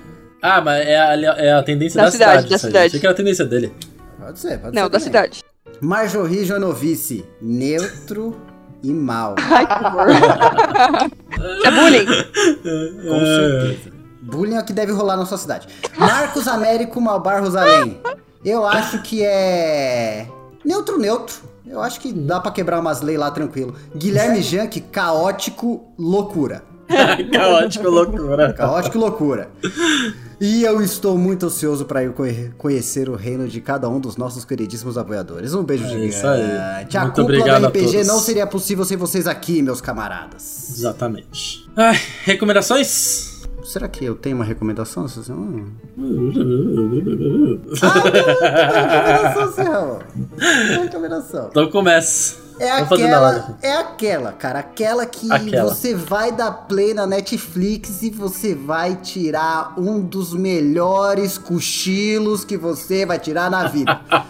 o filme da Netflix, Troll, mostra uma história maravilhosa Mano, de um pai de uma filha é andando por aí na, na, na- na- no, no- no país gelado, correndo atrás de homens de pedra. Esse filme, pra dormir, gente, ele, nossa, ele lembra o melhor dos anos 90 de filme de meteoro, de vulcão. É o melhor do melhor. Ai, cara, eu- nossa, eu adorei esse filme. É muito Troll, bom. é Não é o troll desenho, é o troll da Netflix que É o tem. troll da Netflix, que a né? capa é a mulher escalando um olho de gigante. É. Cara, esse. Nossa. Gente, que estranho. Isso aí É. são pegadas? pegadas? Ah, você tá maluco. O pezinho. Tem até a marca de dedo, bicho. Ah, esse Mas filme é realmente. estão. É, é um filme trecheira muito bom. Ai, ai. É, a minha recomendação dessa semana vai pra That's Nine Show. Quem já assistiu muito Dead, Seven Show, lançou Dead Nine Show, que maluco. Pra quem assistiu Dead Seven Shows, essa série nova que eles fizeram, é, sabe, é a, é a mesma pegada, tá sensacional e tá incrível, tá incrível, vale muito a pena ver. É, são novos personagens, mas aparecem os personagens antigos, mais velhos e, cara, é, é muito emocionante pra quem é fã da série ver tudo isso voltando assim depois de uma cota de tempo. Eu só vi o Ashton Kutcher lá aparecendo que tem 80 anos já. É, então. Exatamente. Mano, é muito da hora, muito legal. Olha vale muito a tá pena. conservado. Sam, suas recomendações? Ah, você quer fechar? Tá É, bom. eu fecho. Bom, minha recomendação? Ah, bom, co- como nós falamos hoje é, de construção de mundo, de world building, é, se vocês puderem, busquem aí no YouTube as entrevistas e seminários que o J.R.R. Martin dá sobre criação de mundos, né? Vocês encontram com Olha. facilidade. E, cara, é muito bacana, assim, acompanhar a, a- a perspectiva, a metodologia desse autor sobre como ele cria os mundos dele, as dificuldades que ele encontra para poder é, é, fazer essa construção de mundo de cenário. Então, se você é, é, é, quer se divertir criando o seu próprio mundo, eu acho muito bacana acompanhar as lições aí do Martin sobre como ele construiu e constrói os cenários dele. Muito legal. Legal, legal. Isso aí, boa recomendação.